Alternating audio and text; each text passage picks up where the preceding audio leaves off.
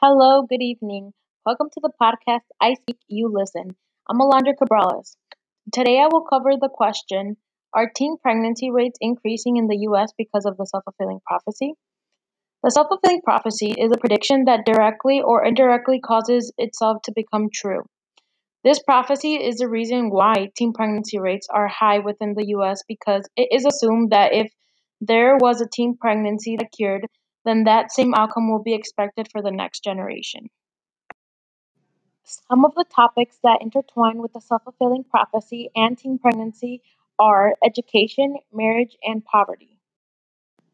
So let's talk about education.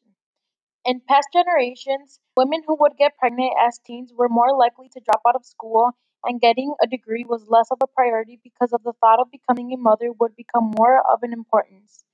Today, that assumption is changing due to the fact that teens who get pregnant are now getting their high school diplomas and college degrees. Moreover, that has changed from the past because teens now have more options that did not exist before. A second subtopic intertwining the main topic is marriage.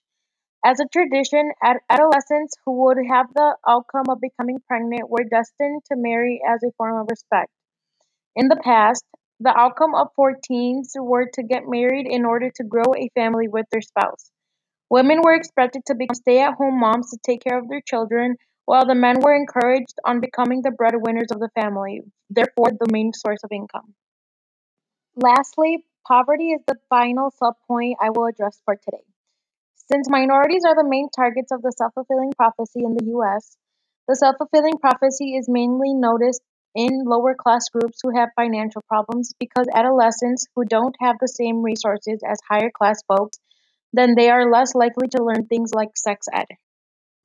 As a result, the self fulfilling prophecy is a cause of the increased rates of teenage pregnancy in the US.